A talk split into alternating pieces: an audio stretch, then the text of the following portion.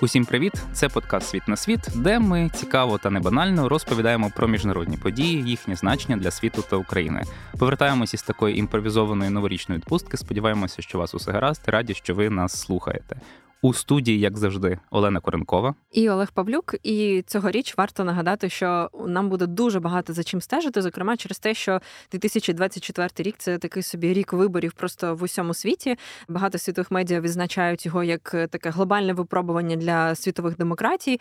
Загалом вибори відбудуться у понад 70 країнах. Голосувати будуть понад 4 мільярда людей на секундочку. І звісно, в нас буде ще дуже багато приводів поговорити про те, як кожні можливо або основні з цих виборів виборів вплинуть і на Україну, і на нашу війну. Але також нам варто почати цей виборчий марафон, напевно, із найперших таких демократичних виборів, які будуть відбуватися вже найближчим часом. 13 січня обиратимуть е, парламент і буде президентські вибори у Китайській Республіці, яку ми більше знаємо як Тайвань. І власне сьогодні у нас є нагода поговорити про те, по-перше, як е, Китай сприймає ці вибори, що ці вибори можуть змінити для відносин Китаю і Тайваню, і звісно про глобальніші наслідки цієї події, що вони можуть означати для відносин Китаю і Сполучених Штатів, наприклад. І маємо приємність, що нам допоможе розібратися в цьому наш запрошений експерт Юрій Пойта, керівник секції Азійсько-Тихоокеанського регіону Центру досліджень армії, конверсії та роззброєння. А наразі запрошений науковий співробітник в інституті досліджень національної оборони та безпеки на Тайвані. Пане Юрію, доброго ранку. У вас вечора. Дякуємо, що приєдналися до нас. Доброго ранку. Хотілося б почати з такого можливо наївного питання, але мені здається важливо проговорити його для того, щоб просто мати розуміння. Оленка вже зазначила, що є офіційна назва Тайваню, якщо так можна сказати, Китайська Республіка. В нас він більше називається як Тайвань. Там будуть відбуватися, як вже значилися, вибори, які в медіа називаються виборами президента та парламенту. Можете, будь ласка, пояснити нам, як коректно говорити? Чи можна називати Республіку Китай Тайванем, чи можна говорити, що там обирають президента? Пробачте знову за такі дурні питання, і чи можна говорити, що там будуть вибори до парламенту, як він називається законодавчий юань? Це країна, яка має декілька назв. Е, насправді вона використовує декілька назв як Республіка Китай, так і Тайвань. І ці назви використовуються як в офіційній риториці, так і в, е, в офіційних документах, і так далі. Тому, в принципі, абсолютно коректно називати Республікою Китай, а також Тайвань. Але наразі спостерігається тенденція, що назва Тайвань використовується більш інтенсивно, і це також пов'язано з тим, що змінюється національна ідентичність тайванців і змінюється зовнішньополітичний внутрішньополітичний курс. Про це говорить те, що Тайвань насправді наразі вже не має мети досягнення перемоги над Китайською Народною Республікою і об'єднання з одним великим Китаєм. Тому частіше використовується е, якраз назва Тайвань стосовно легітимності цієї е, держави країни. Вона є частково визнаною. Наразі її визнають приблизно 13 суб'єктів міжнародного права. Це 13 країн, це невеликі країни Латинської Америки та Океанії. Тому це є частково визнана країна, але вона не входить до більшості міжнародних організацій. Китайська Народна Республіка надзвичайно негативно ставиться до того, що Тайвань буде інституціоналізовувати себе в міжнародних організаціях. Вона не входить до організації Об'єднаних Націй, але де-факто вона має всі ознаки держави. Вона має свою власну територію, вона має свій власний уряд, в тому числі демократично обраний. Вона має свої збройні сили. Вона має низку міжнародних договорів, підписаних як з цими 13 державами, які визнають її дипломатично, так і з іншими державами, які не визнають дипломатично, але підтримують з нею економічні, технологічні, культурні та інші зв'язки. Тому я думаю, абсолютно коректно називати це як Тайвань, так і Республіка Китай. Е, супер, я думаю, ми тоді одразу розпочнемо так е, нашу ґрунтовнішу розмову про вибори у Тайвані, поговоривши про те, які основні політичні сили між собою змагаються. Ми якраз перед подкастом говорили з Олегом, що здається, що основний, в принципі, скажімо, зовнішньополітичний чинник або основний чинник, за якими ми взагалі можемо відрізнити ці партії, це їхнє ставлення до Китаю. Одні більш лояльні, інші менш лояльні. І основних політичних сил, які будуть між собою змагатися, це демократична прогресивна партія, яку власне і представляє чинна президентка, і якраз її може замінити, принаймні так кажуть за попередніми опитуваннями, чинний віце-президент країни. Також є консервативна консервативна партія Гоміндань і є ще Тайванська народна партія. Це така трійка, які між собою змагаються. Що нам варто про них знати? І, взагалі, які шанси, що якось суттєво влада в Тайвані може змінитися? За чим основним в їхній риториці, наприклад, цих партій найближчими днями нам потрібно стежити, на що звертати увагу? Оскільки Тайвань це є демократія, і фактично розпочали реформи на Тайвані з 1988 року, коли до влади прийшов перший вибраний демократичним шляхом президент е, Лі Тенхуей. Після цього відбулися низка демократичних реформ. І наразі Тайвань є однією з найбільш розвинених демократичних політичних систем світу.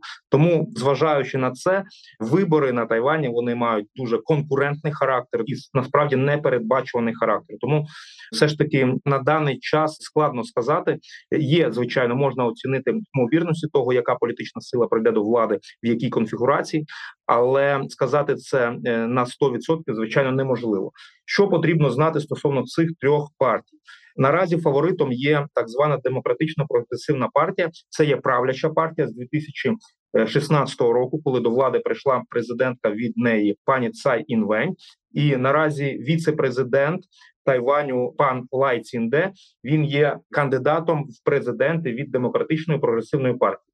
Офіційною е, позицією цієї партії те, що Тайвань не буде проголошувати незалежність. Ні одна політична сила не говорить про те, що вона буде проголошувати де юре незалежність, але вона буде підтримувати існуючий статус-кво, е, відповідно до якої Тайвань є фактично і де-факто незалежною державою, і він не має ніяких е, намірів об'єднуватися з Китаєм, і він відкидає всі формати об'єднання з Китайською Народною Республікою. Наступний кандидат це пан Хоу Йоуї, це представник від Гоміньдану або КМТ, або націоналістичної партії. Це найстаріша партія Тайваню. Вона існує з 1912 року після так званої Цінхайської революції в Китайській Народній Республіці. Після поразки Гоміньдану на материковому Китаї комуністам вона в 1949 році перебралася на Тайвань, і фактично десятками років більше 50 років вона мала монополію у владі до того, як прийшов представник від демократичної прогресивної партії. Хоу Юї – це мер від е, нового Тайбею, який є кандидатом від партії Гоміндан. Він також не говорить про те, що курсом цієї політичної сили є об'єднання з Китайською Народною Республікою. Чому ні, ні одна політична сила про це не заявляє? Тому що підтримка в суспільства цього є мінімальною. Приблизно 5-6% тайванського суспільства підтримують об'єднання з Китаєм. Причому за негайне об'єднання виступає близько 1 або 2% і близько 4% за об'єднання в майбутньому. Тому це є політичним самогубством говорити про те, що політична сила хотіла би об'єднатися з Китайською Народною Республікою. Проте офіційною позицією з Гомінданом є те, що Тайвань так само повинен підтримувати статус-кво але потрібно відновити політичний діалог з Китайською Народною Республікою, який на даний момент заблокований. На думку партії Гоміндан, там є абсолютно різні точки зору. Але якщо так узагальнити, то на думку партії Гоміндан, політичний діалог, політичні консультації, якісь переговори вони сприятимуть зменшенню ризику і зменшенню ймовірності вторгнення Китайської Народної Республіки до Тайваню. І третя політична сила, так звана народна партія, вона має е, такий білий колір, тому що перша є зелена зелена, друга є синя, і це білий колір. Вона позиціонує себе як е, центристська партія. Кандидатом від цієї партії є пан Ковендже. Вони також проти об'єднання, але вони за інтенсифікацію економічних відносин з Китайською Народною Республікою. Тому стосовно того, хто може прийти до влади, на даний момент є різні соціологічні опитування. Е, їх проводять як соціологічні служби, так і засоби масової інформації, але вони все ж таки мають дещо маніпулятивний характер, тому що в залежності від політичних вподобань того або іншого ресурсу вони трошки по різному висвітлюють підтримку населенням наразі політичної сили, намагаючись штучно збільшити видимість підтримки тієї політичної сили, за яку вони виступають. Якщо ми говоримо в загальному, то на даний момент приблизно все ж таки це дуже умовна цифра: 35 плюс-мінус відсотків. Це кандидат від демократичної прогресивної партії, Декілька відсотків, напевно, втрачає поки що гоміньдан, це приблизно 32%, і десь до 30%, 27% – це представник від народної партії. Е, на даний момент виглядає так, що президентом, скоріше за все, стане представник від демократичної прогресивної партії, але демократична прогресивна партія втратить монополію в парламенті в законодавчому юані, який вона наразі має, тому що жодна з цих політичних сил не має більше 51% підтримки. Це означає, що після парламентських виборів жодна з партій не отримує більшості в парламенті, і це означає, що їм потрібно буде домовлятися, і скоріше за все буде створена так звана синьо-біла коаліція, коли більш дружні до Китайської Народної Республіки партії, такі як Гоміндан і Народна партія, вони зможуть утворити коаліцію і вони зможуть блокувати якісь ініціативи демократичної прогресивної партії. Тому наразі виглядає так, що президентом скоріше за все стане представник від правлячої партії, але в парламенті все ж таки більшість може бути за більш дружньою до Китаю політичною силою. Власне, ви випередили моє уточнююче питання про те, наскільки впливовим є парламент. Зрозуміло, що якщо буде ось така ситуація, що по суті, якщо не в опозиції, то принаймні по низці питання буде інша позиція у представника демократичної прогресивної партії і в коаліції, яка буде домінувати у парламенті. Зрозуміло, що це буде створювати певні труднощі. Я тоді хотіла би уточнити. Ну от ми постійно говоримо як основне питання це саме ставлення до Китаю і там ймовірності налагодження відносин із Китаєм. Які інші загалом питання тайванців турбують на цих виборах? Виборах. Це наскільки я розумію, економічні питання також з того, що я читала, низка світових медіа звертала увагу на те, що там зростання цін на житло також теж турбує звичайних тайванців. Що ще буде домінувати у виборі? Чи все ж таки питання Китаю це основне? Є два типи виборів стосовно домінації тих або інших питань, або геополітичних, безпекових, або з іншого боку, економічних. Це місцеві вибори і вибори центральних органів виконавчої влади, таких як нинішній президентський і парламентський, якраз на місцевих виборах, і ми бачимо і за результатами минулого року місцевих виборів в більшості регіонах Тайваню перемогу здобула представники від Гоміньдану, тому що наразі все ж таки є деякі проблеми і стосовно корупції в правлячій політичній сили, і так далі. І тому Гоміньдану було легше здобути перемоги на місцевих виборах. Але що стосується центральних виборів, президентських та парламентських, то тут діють зовсім інші мотиви, і тут е, в більшості відіграє роль того, яка позиція тієї або іншої політичної сили є відносно Китайської Народної Республіки і відносно забезпечення національної безпеки, національної оборони Тайваню. Тому на президентських і на парламентських виборах якраз основним таким наративом є питання майбутнього Тайваню і питання забезпечення його безпеки або об'єднання з Китайською Народною Республікою, або підтримання статус-кво, або незалежність, і так далі.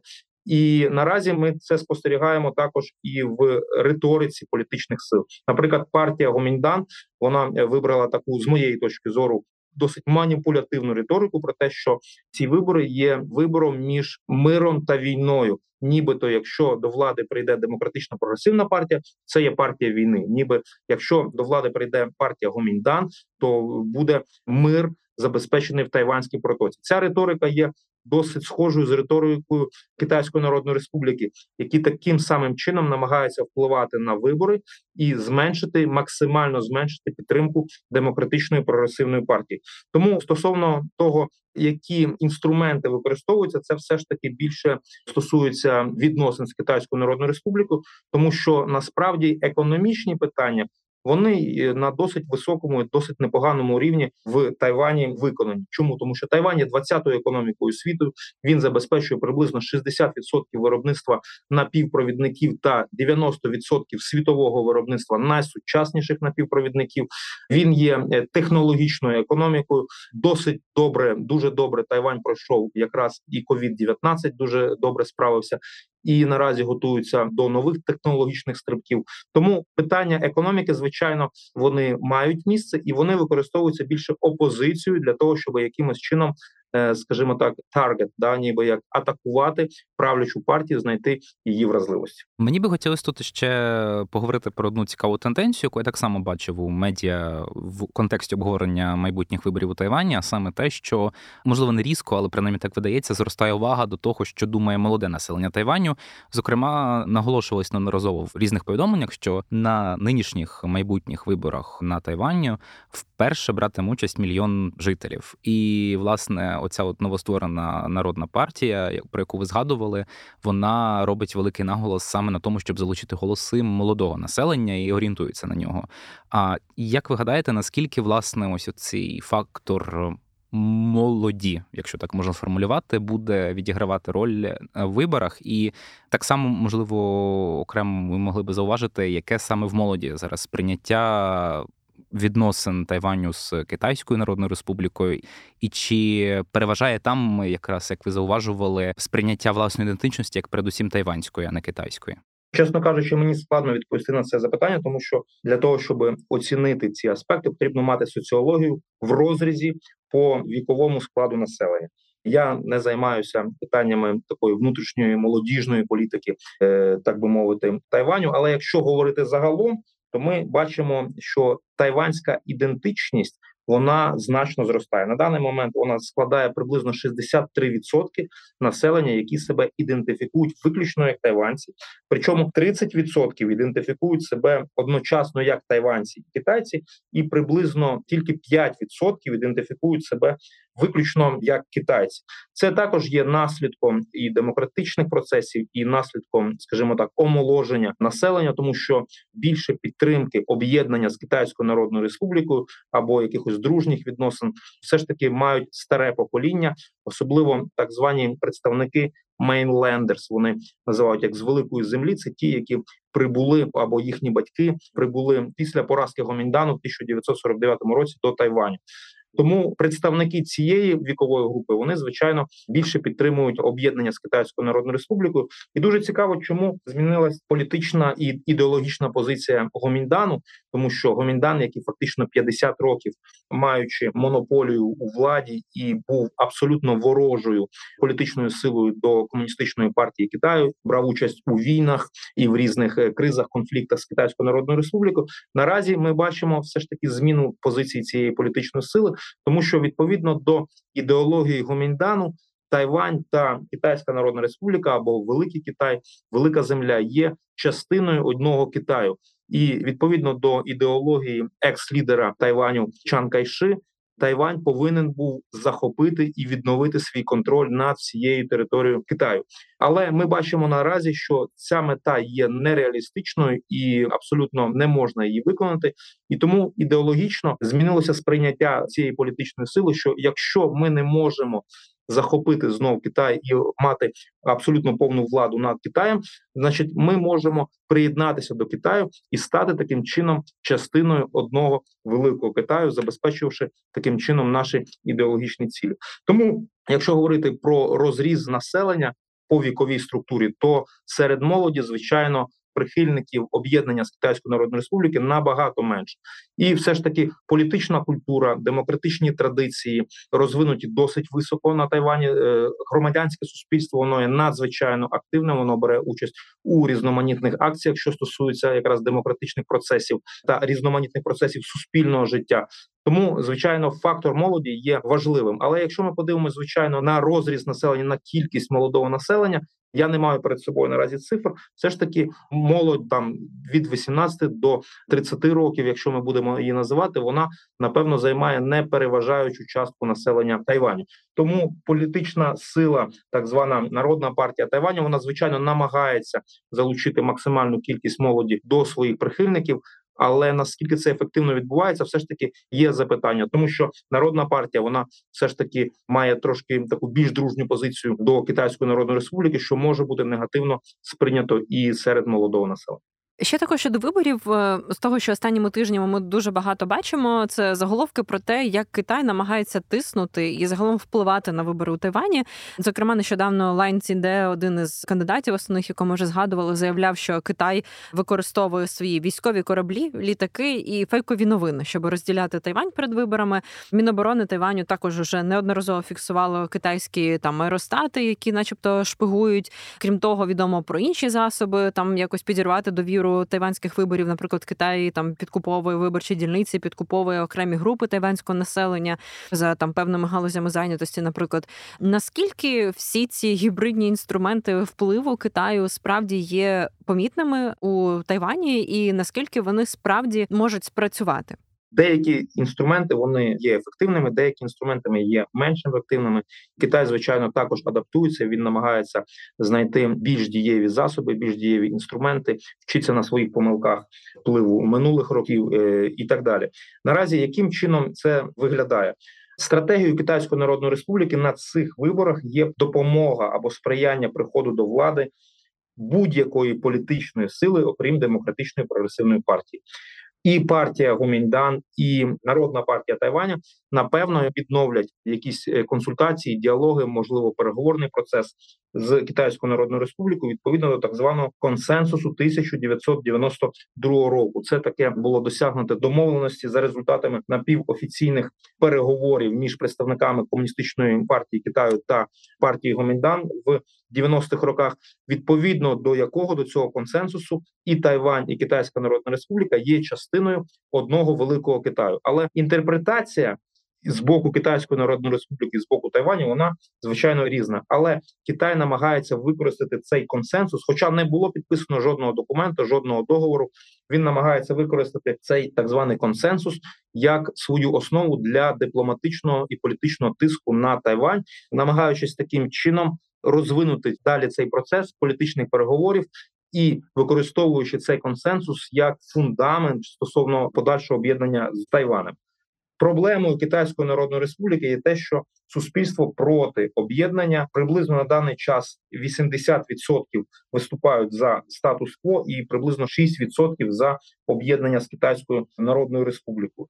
Який підхід на даний момент е, спостерігається з боку Китаю? Китай офіційно не підтримує ні Гоміньдан, ні народну партію Тайваню, але інтенсивно критикує демократичну прогресивну партію, використовуючи будь-які приводи, будь-які аргументи. Наприклад, те, що лідер е, і президент від демократичної прогресивної партії Цай Вень, пані Цай Вень, є маріонеткою заходу, є маріонеткою США, що вона продає національні інтереси Тайваню Сполученим Штатам Америки, що діяльність уряду стосовно посилення безпеки Тайвані є провокативними та не направлені на забезпечення безпеки в Тайванській протоці. Про те, що США нібито намагається забрати частину активів TSMC, це Тайванський Semiconductor Manufacturing Company, це найбільший виробник чіпів на Тайвані і найбільший світовий виробник е, чіпів. Про те, що корупція в демократичній прогресивній партії є дуже велика, про те, що США є ненадійним партнером, і так далі. Китайська влада таким чином намагається не виказувати і не демонструвати свою прихильність до гоміндану та народної партії, але намагається максимально знизити рівень підтримки демократичної прогресивної партії. Інший напрямок це риторика вибору між війною та миром.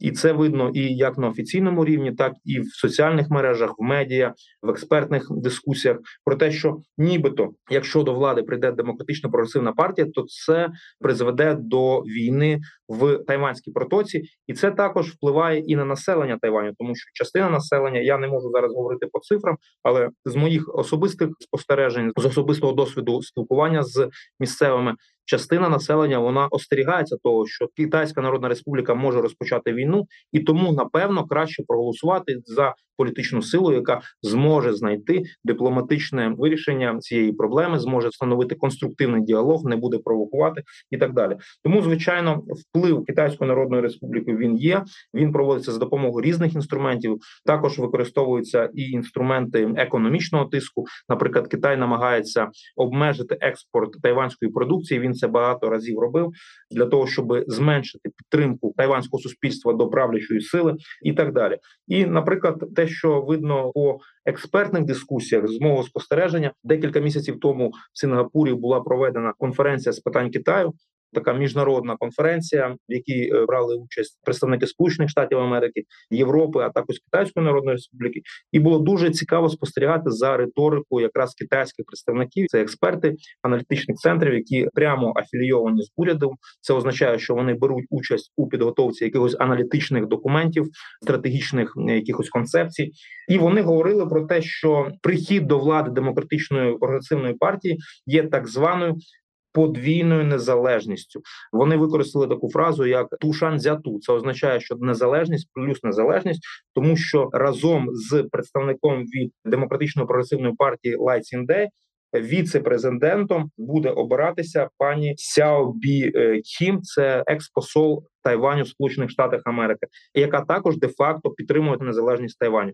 Але дуже цікаво, що тут це незалежність має таку саму вимогу, як і е, отрута. Тому подвійна незалежність вона ідентично, вона аналогічно означає подвійна отрута. І представник від Китаю він зазначив, що у випадку вибору демократичної прогресивної партії президентом підтримувати мир і стабільність в Тайванській протоці стане набагато складніше, набагато проблематичніше, і таким чином він також намагався переконати експертне середовище в тому, що потрібно якимось чином сприяти приходу до влади більш дружньої партії е, до Китайської Народної Республіки. А також і відбувається зміна відповідальності, зміна того, хто буде винний в цій кризі. Таким чином Китай намагається змінити свою відповідальність в провокуванні якихось дій дій стосовно того, що відбудеться у випадку приходу до влади демократичної прогресивної партії.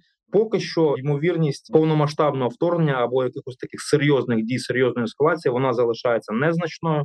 Очікується, що Китай буде продовжувати свій військовий тиск, проводити так звані операції сірих зон, які він останніми роками інтенсифікував, використовуючи в тому числі і вторгнення бойових літаків, кораблів в розпізнавальну зону ППО Тайваню, намагаючись таким чином тиснути військово, політично, але також Китайська Народна Республіка дуже інтенсивно проводить заходи стосовно підготовки до повномасштабного вторгнення до конвенційної війни.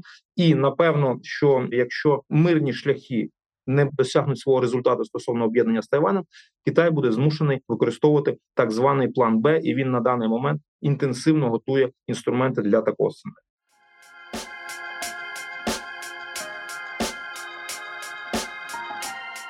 Ви частково виправдали низку наших питань, пов'язаних якраз із відносинами Китаю та Таваню в контексті можливого військового вторгнення Китаю. Тоді хотілося б трошки перефразувати і, мабуть, продовжити вашу думку. Ви вже говорили про те, що Китай активно готується до можливого сценарію військового вторгнення на Тайвань, силового захоплення власне острова. Наскільки власне імовірний ось е, результат виборів, про які ви вже говорили і аналізували, вплине в ширшому контексті на відносини США та Китаю, ну і зокрема на їхні суперництво, оскільки, як відомо, Сполучені Штати є наразі головним донором безпеки Тайваню в регіоні. І чи можна взагалі реально стверджувати, що конкретно результат виборів на Тайвані, про що ви також саме частково зазначали, може стати тригером для початку ескалації в тайванській протоці? По перше, ми з вами не знаємо, який буде результат виборів. Якщо ми говоримо, що результатом буде прихід до влади президента від демократичної прогресивної партії та створення синьо-білої коаліції в парламенті, то в принципі суттєво це ситуацію не змінює, тому що Тайвань буде продовжувати розвивати свої відносини з Сполученими Штатами Америки. Китайська Народна Республіка є загрозою національної безпеки оборони відповідно до воєнної доктрини Тайваню, і ніяка присутність Гоміндану на даний момент ні або е, народної партії в парламенті не зможе змінити це сприйняття. Тим паче, що суспільство не готове змінити своє сприйняття стосовно об'єднання з Китаєм і так далі. Тому результат буде звичайно впливати на те, яким чином розвиватиметься ситуацію далі. Але поки що, з моєї точки зору, і з точки зору моїх колег на Тайвані, він не призведе до якихось суттєвих кардинальних змін зовнішньої або внутрішньої політики в Тайвані. Але все ж таки стосовно того, яким чином Китай буде продовжувати свої дії, і чи відбудеться ескалація після виборів, також поки що залишаються серйозні зміни, серйозні якісь кризи залишаються малоймовірними. Тому що ескалація вона повинна мати якусь мету, мати якісь цілі. Якщо це ескалації просто заради ескалації, то це одна ситуація. Якщо це ескалація для силового захоплення Тайваню, то це ситуація зовсім інша. Якщо ми розглядаємо якраз військовий сценарій повномасштабної війни між Китайською Народною Республікою та Тайванем, то це звичайно ми маємо розуміти, що це дуже серйозний, дуже складний конфлікт, і для того, щоб його розпочати, не тільки потрібно мати результати виборів, але потрібно мати підготовлені сили і засоби для Китайської Народної Республіки. Китай на даний момент дуже інтенсивно готує свій військовий компонент, свій економічний компонент, технологічний компонент, в тому числі своє суспільство до майбутнього протистояння за деякими ознаками інтенсивність цієї підготовки збільшилась. І Китай, наприклад, е, інтенсивно готує і вдосконалює так звану другу артилерію ракетні війська стратегічного призначення. Відбуваються зміни стосовно закупівлі ракетних засобів, перехід від високої якості до більш низької якості, але більшої кількості. Це також було визначено в одному з нещодавніх документів центральної військової комісії. Це говорить про те, що Китай все ж таки намагається збільшити кількість засобів ураження і стосовно протикорабельних ракет, стосовно ракет дальнього ураження, в нього це дуже добре виходить. Так само Китай намагається збільшити свої можливості стосовно ведення якраз морської і повітряної війни, а також проведення амфібійних операцій по відношенню до Тайваню, тому що Тайвань географічно є островом. Він віддалений на 180 кілометрів від материкового Китаю, і проведення такої десантної операції є надзвичайно складним завданням. Ця операція вимагає концентрації зусиль, постійного забезпечення логістики, проведення дуже серйозної на високому рівні координації між різними видами та родами збройних сил. І в Китайської Народної Республіки поки що немає достатньої кількості амфібійних засобів, човнів для перекидання піхоти та морської піхоти на Тайвань. Та немає такого досвіду. Очікується, що Китайська Народна Республіка намагається досягнути готовності з встановлення контролю над Тайванем до 2027 року. Наші колеги, наприклад, з Пентагону, з якими ми спілкувалися, вони говорять про те, що навряд чи Китай це досягне, що йому потрібно буде ще декілька років, і Китайська Народна Республіка, керівництво Китаю це розуміє. Тому до досягнення своїх можливостей, військових можливостей з проведення успішної такої операції, звичайно, немає сенсу розпочинати таку операцію, тому що вона буде невдало. Тому приблизно 2027-2030 роки, напевно, це є найбільш нестабільний період, коли прогнозувати ситуацію складно, і це пов'язано якраз з тим, що китайські можливості вони поступово будуть наближатися до можливостей реального проведення успішного проведення операції стосовно Тайваню. Але є ще низка інших факторів. Я можу назвати близько 20 різних факторів, які скоріше за все Китайська Народна Республіка буде брати до уваги в своїх стратегічних розрахунках стосовно того, розпочинати військову операцію по відношенню до Тайваню чи ні і за яким сценарієм обирати, чи це буде просто морська блокада, чи це буде повітряний або ракетний удар, або це буде повномасштабне вторгнення. Існує близько 20 різноманітних факторів. Вони в тому числі включають і готовність ядерного компоненту Китаю до стримування, тому що одним із уроків російсько-української війни, які Китайська Народна Республіка вивчила, про те, що ядерний шантаж Російської Федерації є надзвичайно ефективним, тому що цей ядерний шантаж допоміг значно сповільнити військову допомогу країн заходу, країн НАТО, не дати можливості їм втрутитись на думку китайської сторони. І це таким чином фактично відрізало дуже серйозно допомогу НАТО та Заходу Україні, і Китайська Народна Республіка це розуміє і ймовірно таким самим чином буде намагатися запобігти втручання Сполучених Штатів Америки та союзників в бойові дії стосовно Тайваню. На даний момент є вже індикатори того, що Китай проводить будівництво нових ядерних боєголовок. Наразі вони складають приблизно 400 в ядерному арсеналі Китаю але до 2035 року їх кількість має збільшитись до 1500. Це майже чотири рази. Тому це також може бути одним з індикаторів того, що Китай готує свої сили та засоби. Крім цього, Китаю потрібно підготувати економіку до військового стану. Йому потрібно забезпечити невразливість своєї економіки від західних санкцій. Йому потрібно забезпечити свою продуктову та енергетичну безпеку у випадку початку такої війни, тому що приблизно 60% поставок нафти до Китаю наразі відбуваються з країн близького сходу. Якщо Китай почне війну, то скоріше за все флот Сполучених Штатів Америки перекриє ці поставки. Тому Китаю потрібно знайти альтернативи для забезпечення своєї енергетичної безпеки. Одним із альтернатив є Російська Федерація, і наразі спостерігаються ознаки того, що Китай будує додаткові логістичні спроможності, які зможуть частково замінити можливі втрати з близького сходу, і так далі. Тому поки що ми можемо резюмувати, що найближчі роки військове вторгнення є малоймовірне, але Китай продовжить свої так звані операції сірих зон Grey Zone Operation, які полягають в військовому тиску на Тайвань з метою насправді не тільки такого інформаційного політичного тиску, але й з метою досягнення кращих умов. Проведення конвенційної війни, тому що самі по собі операції сірих зон або гібридні, так звані операції, вони не дають можливість досягнути перемоги у війні, але вони дають можливість підготувати умови, е, які сприятимуть цій перемозі. Наприклад, Китайська Народна Республіка, одним із методів, що вона робить, вона за допомогою своїх літаків намагається як можна ближче наблизитись до територіального моря та до територіального повітряного простору Тайваню. Для чого це робиться? Це робиться в тому числі з метою зменшення стратегічної глибини, тому що Тайвань він фактично не має стратегічної глибини.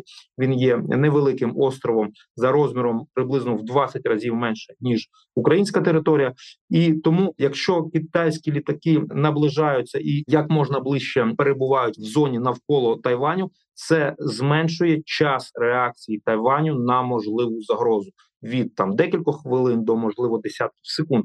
Тому такі дії Китаю вони продовжаться, але вони все ж таки будуть перебувати нижче порогу, який буде кваліфікуватися як війна. Тому поки що такі серйозна ескалація малоймовірна. Але Китай напевно продовжить ту тенденцію, яку ми спостерігали в 2022 і особливо в 2023 році. Тут щоб трішечки узагальнити ось ці різноманіття сценаріїв, які можуть розгортатися на Тайвані, і зокрема там спроби різноманітні китайської експансії острова. Хочеться уточнити про політичний сценарій, про те наскільки можлива беззбройна, скажімо, політична експансія. Ви багато згадували про ось цю тайванську ідентичність, яка все більше утверджується, зокрема виявляється в політичних поглядах тайванців. Але все ж таки, чи можна можна повністю виключати той сценарій, що будуть приходити до влади більш лояльні, можливо, під китайським тиском. І якщо Китай буде застосовувати усе те різноманіття гібридних інструментів, тиску, зокрема на нинішні вибори, чи можна припустити, що сценарій буде такий, що будуть приходити до влади лояльніші до Китаю політичні сили і Через це Китай згодом просто відмовиться від вторгнення військового, тому що в цьому не буде потреби, і вже буде відчуватися, що острів все більше контролюється Китаєм політично. Чи все ж таки цей сценарій варто відсіяти, враховуючи на політичні погляди і на там статистику, яка наразі є? Ну, звичайно, мирний шлях об'єднання Китаю з Тайваном він був би найбільш сприятливий для Пекіну і найбільш бажаним для Пекіну, тому що він дав би можливість досягнути дуже серйозного стратегічного результату без застосування сили і зменшивши таким чином ризики для Китайської Народної Республіки, тому що ми бачимо, що війна є надзвичайно непередбачуваною ситуацією, і ризики для Китаю, і взагалі для багатьох країн вони є дуже дуже серйозними. Але мирний шлях він виглядає на даний момент нереалістичним. На даний момент немає можливості приходу справді такої прокитайської політичної сили, яка би могла суттєво змінити політичний курс або внутрішню політику Тайваню в бік Китайської Народної Республіки. Навіть якщо до влади прийде представник від партії Гоміндан, ну я нагадаю, що, наприклад, до президента Цай Інвень, яка прийшла до влади в 2016 році. 8 років з 2008 року по 2016 рік президентом був лідер партії Гоміндан містер Ма. До цього часу, наприклад, з 88 по 2000 рік, також був представник від Гоміндану Літен Хуей. Тому Гоміндан він все ж таки розуміє, що незважаючи на свою таку можливо дружню в деяких його членів. Е, дружню позицію по відношенню до Китаю він розуміє, що провести кардинальні кроки для зближення з Китаєм дуже складно і фактично нереалістично, тому що суспільство є кардинально проти цього. Тому будь-які політичні кроки направлені на інтенсифікацію або поглиблення відносин з Китаєм, вони будуть е, дуже прискіпливо спостерігатися. По перше, опозицією. А по-друге, будуть е, прискіпливо спостерігатися і оцінюватися суспільством. Звичайно, поступово цього можна було б досягнути, наприклад, збільшивши економічну залежність, збільшивши торгівельні відносини між материковим Китаєм та Тайванем, збільшивши, наприклад, студентські обміни або академічні обміни, людські обміни, туризм і так далі. Це поступово призвело би до такої повільної повільної інтеграції. Але нинішній уряд він це розуміє, і навіть ну якісь такі поглиблення відносин навіть на рівні суспільства між Китаєм та Тайванем, воно оцінюється нинішнім урядом як елементом стратегії Китаю для поступової інтеграції Тайваню. Крім цього, таким тривожним дзвінком стала ситуація в Гонконгу, коли фактично Китайська Народна Республіка пообіцяла, що до 2050 року Гонконг буде автономним суб'єктом в складі Китайської Народної Республіки, але наразі останні роки ми бачимо, що Китай фактично знищив практично всі елементи автономності і такої часткової незалежності Гонконгу в своєму складі. І Гонконг став одним із негативних прикладів того, що Китай зробить, наприклад, по відношенню до Тайвану. Крім цього, були деякі заяви, наприклад, китайських представників, в тому числі я можу привести приклад посла Китайської Народної Республіки у Франції, про те, що у випадку захоплення або об'єднання Китаю з Тайванем тайванське населення потрібно буде перевиховувати, і це також нагадує нам так звані табори перевиховання або концентраційні табори в Сіньцзяно-Уйгурському автономному регіоні. Тому це є все ж таки мирний спосіб.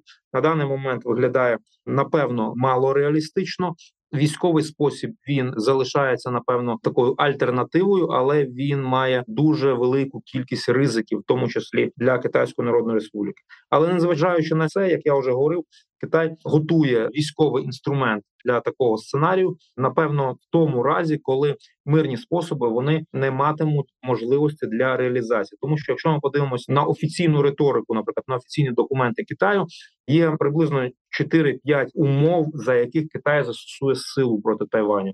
Це, наприклад, розміщення іноземних військових баз над Тайвані, або отримання Тайванем ядерної зброї, або проголошення Тайванем де юре незалежності від Китайської Народної Республіки.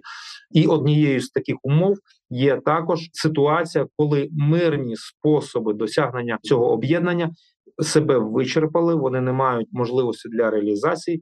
Тоді Китай може розглянути військовий сценарій. Які можуть бути інші засоби тиску, окрім впливу на вибори і намагання поглибити відносини між материковим Китаєм та Тайванем? Це також розглядається, наприклад, морська блокада як один із елементів, тому що Тайвань він залежить по багатьох питань від е, зовнішнього експорту, в тому числі по енергетиці, і морська блокада вона досить серйозно могла би вплинути, наприклад, на економіку Тайваня і, можливо, навіть на суспільство, на політичне керівництво. Але морська блокада вона має також і свої недоліки її реалізації. По перше, одним із недоліків те, що для забезпечення такої морської блокади потрібно мати дуже велику кількість бойових кораблів. Китай поки що цього немає, навіть якщо він їх матиме, то морську блокаду можна намагатися прорвати, і Сполучені Штати Америки ймовірно будуть надсилати свої цивільні кораблі, військові кораблі відповідно до норм міжнародного права. І в такому разі, якщо відбувається прорив, то на Китай буде накладатися, скажімо так, відповідальність першого пострілу, що робити у випадку проходження такого цивільного корабля через блокаду, і Китаю потрібно буде відкривати вогонь, і це є також досить серйозним ризиком для Китаю.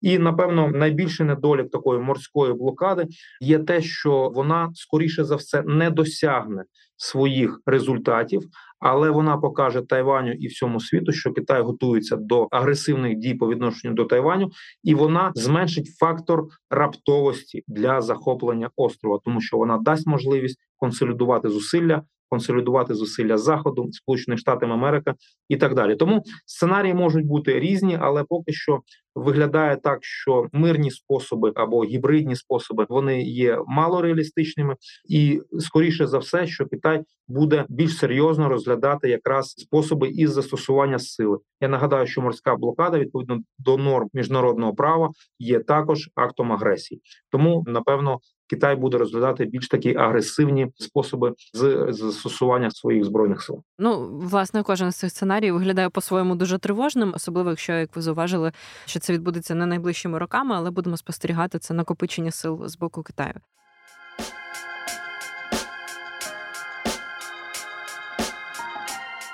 Я би хотіла наостанок перейти ще до кількох питань про Тайвань і Україну. Насправді дуже часто мені здається, і в українських медіа світових є ось ця спокуса порівнювати Тайвань і Україну. Навіть е, там нещодавно Едвард Лукас, досить шановна людина, старший віцепрезидент центру аналізу європейської політики, згадував, що тут є певна спільність у визнанні легітимності, точніше, не визнанні, як Росія, наприклад, не вважає Україну легітимною законно незалежною державою, так і Китай не визнає незалежність Тайваню. Наскільки це порівняння і проведення паралелей між е, долею і незалежністю України і Тайваню взагалі є коректним на вашу думку? Ну в політичній науці є такий метод, як comparative analysis, да, якби порівняльний аналіз. і він є одним із методів наукового дослідження. Тому порівнювати звичайно можна, і ми маємо розуміти, що результатом будь-якого порівняння є пошук якогось нового знання або пошук відмінностей та якихось спільностей, подібностей. Тому, звичайно, між Тайванем та Україною також є низка як відмінностей, так і спільних якихось ознак. Серед відмінностей, звичайно, ми маємо абсолютно різну історію, абсолютно різну культуру, абсолютно, е, скажімо так, різний свій історичний шлях і місце в е, міжнародній системі відносин і відносин з іншими країнами, і так далі. Стосовно спільностей, також є низка спільностей в тому, що звичайно і Україна, і Тайвань є двома державами, які не визнаються як самостійними одиницями незалежними державами з боку свого сусіда, який має так звані імперські амбіції або експансіоністські якісь наміри, і Україна і Тайвань знаходяться під тривалою загрозою знищення своєї державності і своєї національної ідентичності з боку більших сусідів, які не визнають державності ні України, ні Тайвань. Тому є звичайно відмінні риси, є спільні риси. Я думаю, що також в такому аналізі потрібно і ну мати мету. Розуміти мету, для чого ми аналізуємо, і яким чином ми будемо використовувати ці відмінні риси або спільні риси, тому що відмінні риси, наприклад, для Тайваню, вони також дають можливість організувати і зрозуміти, яким чином побудувати систему оборони, тому що Тайвань все ж таки є островом, і головні бойові дії відбуватимуться на морі та в повітрі. Спільні риси дають можливість зрозуміти, яким чином побудувати свою систему оборони, в тому числі резервний компонент, так звану територіальну оборону, сухопутні війська, яким чином запобігти зовнішньому впливу інформаційному впливу з боку Китаю або з боку Російської Російської Федерації, яким чином досягнути підтримки країн-партнерів, яким чином переконати і забезпечити ефективний діалог між урядом та суспільством. Між різними групами суспільства, між урядом та зовнішніми партнерами, і так далі, тому я за те, щоб використовувати компаративний аналіз, і за те, щоб знаходити нові якісь результати з цього дослідження. Але я звичайно проти того, щоб проводити паралелі і намагаючись, наприклад, продемонструвати, що Тайвань не має достатньої легітимності, а значить Україна не має достатньої легітимності на міжнародній арені, і так далі. Тоді виникає власне логічне запитання, враховуючи принаймні спільний досвід у контексті протистояння зовнішньої агресії. Знаю, що з 22-го року в Україні активно лунають голоси щодо того, щоб Україна певною мірою налагодила відносини з Тайванем. Тут також напрошується і той факт, що Україна рухається до членства Європейському Союзі. В Європейському Союзі так само переглядають свою політику щодо Китаю, і в останні місяці щонайменше не говорять про те, що підтримка відносин з Тайванем якось суперечить політиці одного Китаю, якось суперечить власне політиці підтримання відносин із е, Китайською Народною Республікою. Так само згадуються приклади дуже активних союзників України, тієї ж Литви, Естонії, Чехії, які активно підтримують відносини з Китайською Республікою. В Литві, наскільки я знаю, відкрите представництво Тайваню, що свого часу викликало дуже негативну реакцію, скажімо так, з боку Пекіна, доходило до торговельних війн. А власне в цьому контексті, як ви вважаєте, чи доцільним є в нинішній момент перегляд відносин України і Тайваню в бік формалізації цих відносин? Можливо, це допомогло би власне певною мірою Україні показати те, що вона і підтримує Тайвань, який дуже активно підтримує Україну, про що активно говорять в Україні. Це могло би можливо певною мірою зміцнити альянс демократії, якщо говорити в глобальному сенсі. Ну і так само провести певні паралелі з американською політикою підтримки Тайваню. З моєї точки зору, розвиток відносин України з Тайваном знаходиться абсолютно в зоні національних інтересів України. Це відповідає національним інтересам України по низці питань. Звичайно, є так званий принцип єдиного Китаю, є політика єдиного Китаю. Більшість країн світу дотримуються політики єдиного Китаю, основною вимогою якої є те, що якщо дипломатично країна має відносини з Китайською Народною Республікою, то вона не повинна їх мати з Тайванем. Але політика єдиного Китаю дуже серйозно відрізняється відповідно до підходів різних країн. Наприклад, Сполучені Штати Америки вони говорять про те, що так вони дипломатично не визнають Тайвань як суб'єкт міжнародного права, але все ж таки вони розвивають відносини економічного, технологічного, культурного та іншого характеру, в тому числі військового характеру, з Тайванем та підтримують його як свого важливого партнера в азійсько-тихоокеанському регіоні. І відповідно до підходу, наприклад, Сполучених Штатів Америки Президенти, наприклад, не зустрічаються. Віце-президенти також практично не зустрічаються, але на рівні міністрів, на рівні представників парламентів, в тому числі спікерів парламентів, візити відбуваються. Що стосується європейських країн, то більшість також дотримується цієї політики єдиного Китаю, не маючи офіційно дипломатичних відносин з Тайванем, але вони мають свої представництва, які називаються по різному. Вони можуть називатися як економічне представництво, культурне представництво, торгівельне представництво якоїсь держави на Тайвані. Але де факто вони відіграють роль посольств, тому що там працюють кадрові дипломати. Вони видають візи, забезпечують візову підтримку, забезпечують відповідно документальну підтримку двосторонніх зв'язків, підписання двосторонніх договорів і так далі. Тому в цих країнах, наприклад, в європейських країнах, в них також досить прагматична політика одного Китаю. Чому так побудовано? Тому що розвиток відносин з Тайваном є надзвичайно цікавим і надзвичайно перспективним з точки зору багатьох факторів, тому що Тайвань, я нагадаю, є 20-ю економікою світу, є технологічною економікою, є світовим лідером у розробці та виробництві напівпровідників. І причому ті технології, які на даний момент розробляє Тайвань, в тому числі напівпровідники із штучним інтелектом, їх немає фактично ні в яких країнах світу, і навіть Японія, Сполучені Штати Америки, Європейські країни, Корея вони значно відстають по цих технологіях від тайванських виробників. На даний момент Тайвань працює над е, розробкою виробництво чіпів із розміром кристалу близько одного нанометра. Вже розроблено 2 нанометра і півтора нанометра.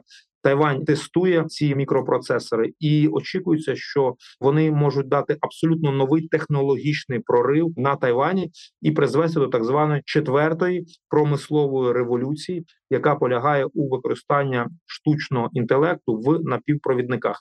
І на думку Тайваню, наприклад, я спілкувався з багатьма науково-дослідними центрами, які займаються цими питаннями. Вони говорять, що наслідки від четвертої промислової революції вони будуть приблизно такі самі, як наслідки від появи інтернету. Вони будуть дуже серйозні. Мало хто може спрогнозувати і оцінити, що саме відбудеться, але технологічний прорив буде дуже потужний, і Тайвань якраз готується протягом найближчих декількох років стати центром цієї четвертої промислової революції. На даний момент Японія та Корея, Сполучені Штати Америки, наприклад, ті їхні напівпровідникові технології, вони забезпечують виробництво приблизно 5-7 нанометрових мікропроцесорів. Причому зменшення їх розміру призводить до дуже серйозних проблем, з якими ці країни поки що не мають ніяких можливостей для подолання.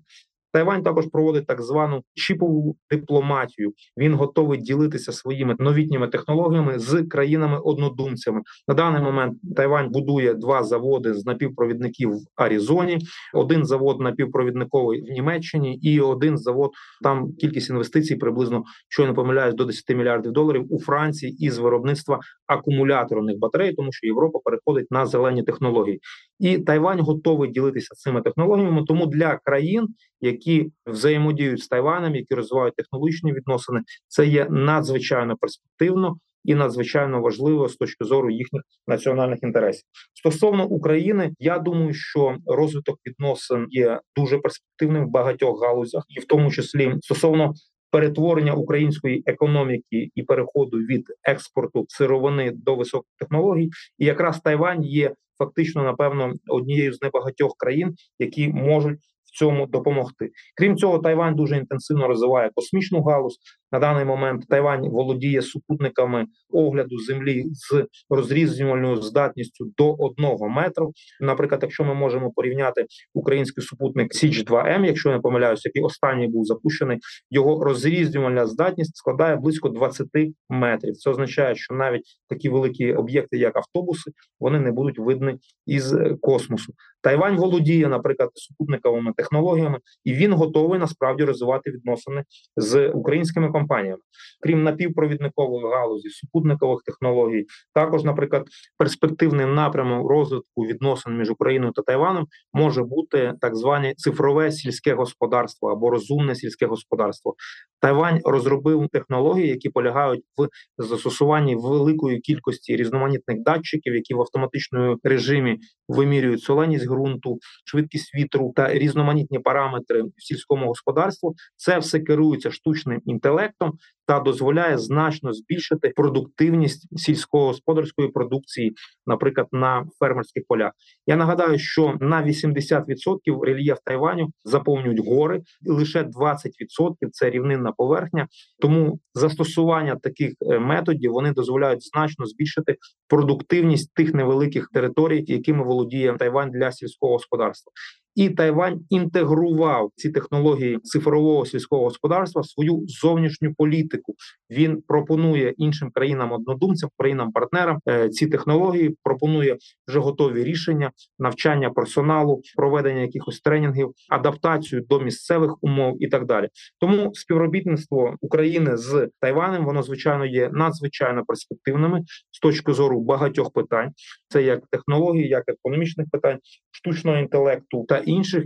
І я думаю, що українському уряду, якщо можливо наразі не відкриття представництва Києва на Тайбеї, то у всякому разі необхідно дуже серйозно вивчити можливості Тайваню стосовно розвитку відносин з Україною, і тим паче, що тайванський уряд він надзвичайно позитивно і з величезною емпатією ставиться до України, і те, що він наразі вже запропонував і надав стосовно гуманітарної допомоги, це демонструє, але це є все ж таки тактичне. З моєї точки зору, якщо Україна хоче дійсно досягнути якихось стратегічних результатів, то Тайвань може бути одним із найпотужніших і найважливіших партнерів на даний момент недооцінений партнер в цьому плані. Мені здається, чудовий висновок, і звісно ж будемо стежити за тим, як розгортатимуться події в контексті виборів на Тайвані, і звісно ж розвитку українсько-тайванських відносин, які сподіваємося, власне, призведуть до подальшого зростання України і ось така вигідна співпраця, про яку ви дуже розлого і детально розповіли. Вона допоможе нам і перемогти, звісно, Росію на полі бою, і в подальшому, звісно, розвиватися і інтегруватися у світову економіку. І ми також дякуємо дуже пану Юрію, що ви долучилися сьогодні до нашої розмови. Мені здається, це було дуже ґрунтовно, хоча окреслити так багато аспектів там за годину надзвичайно складно. Дякуємо вам дуже.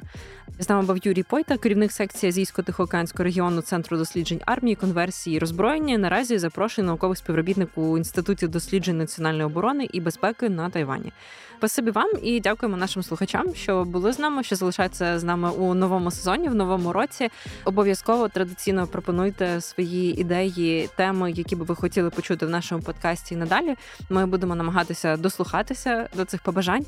Будемо стежити за подальшими подіями, і ви не забувайте стежити за подкастом нашим на усіх зручних для вас платформах української правди. Па-па!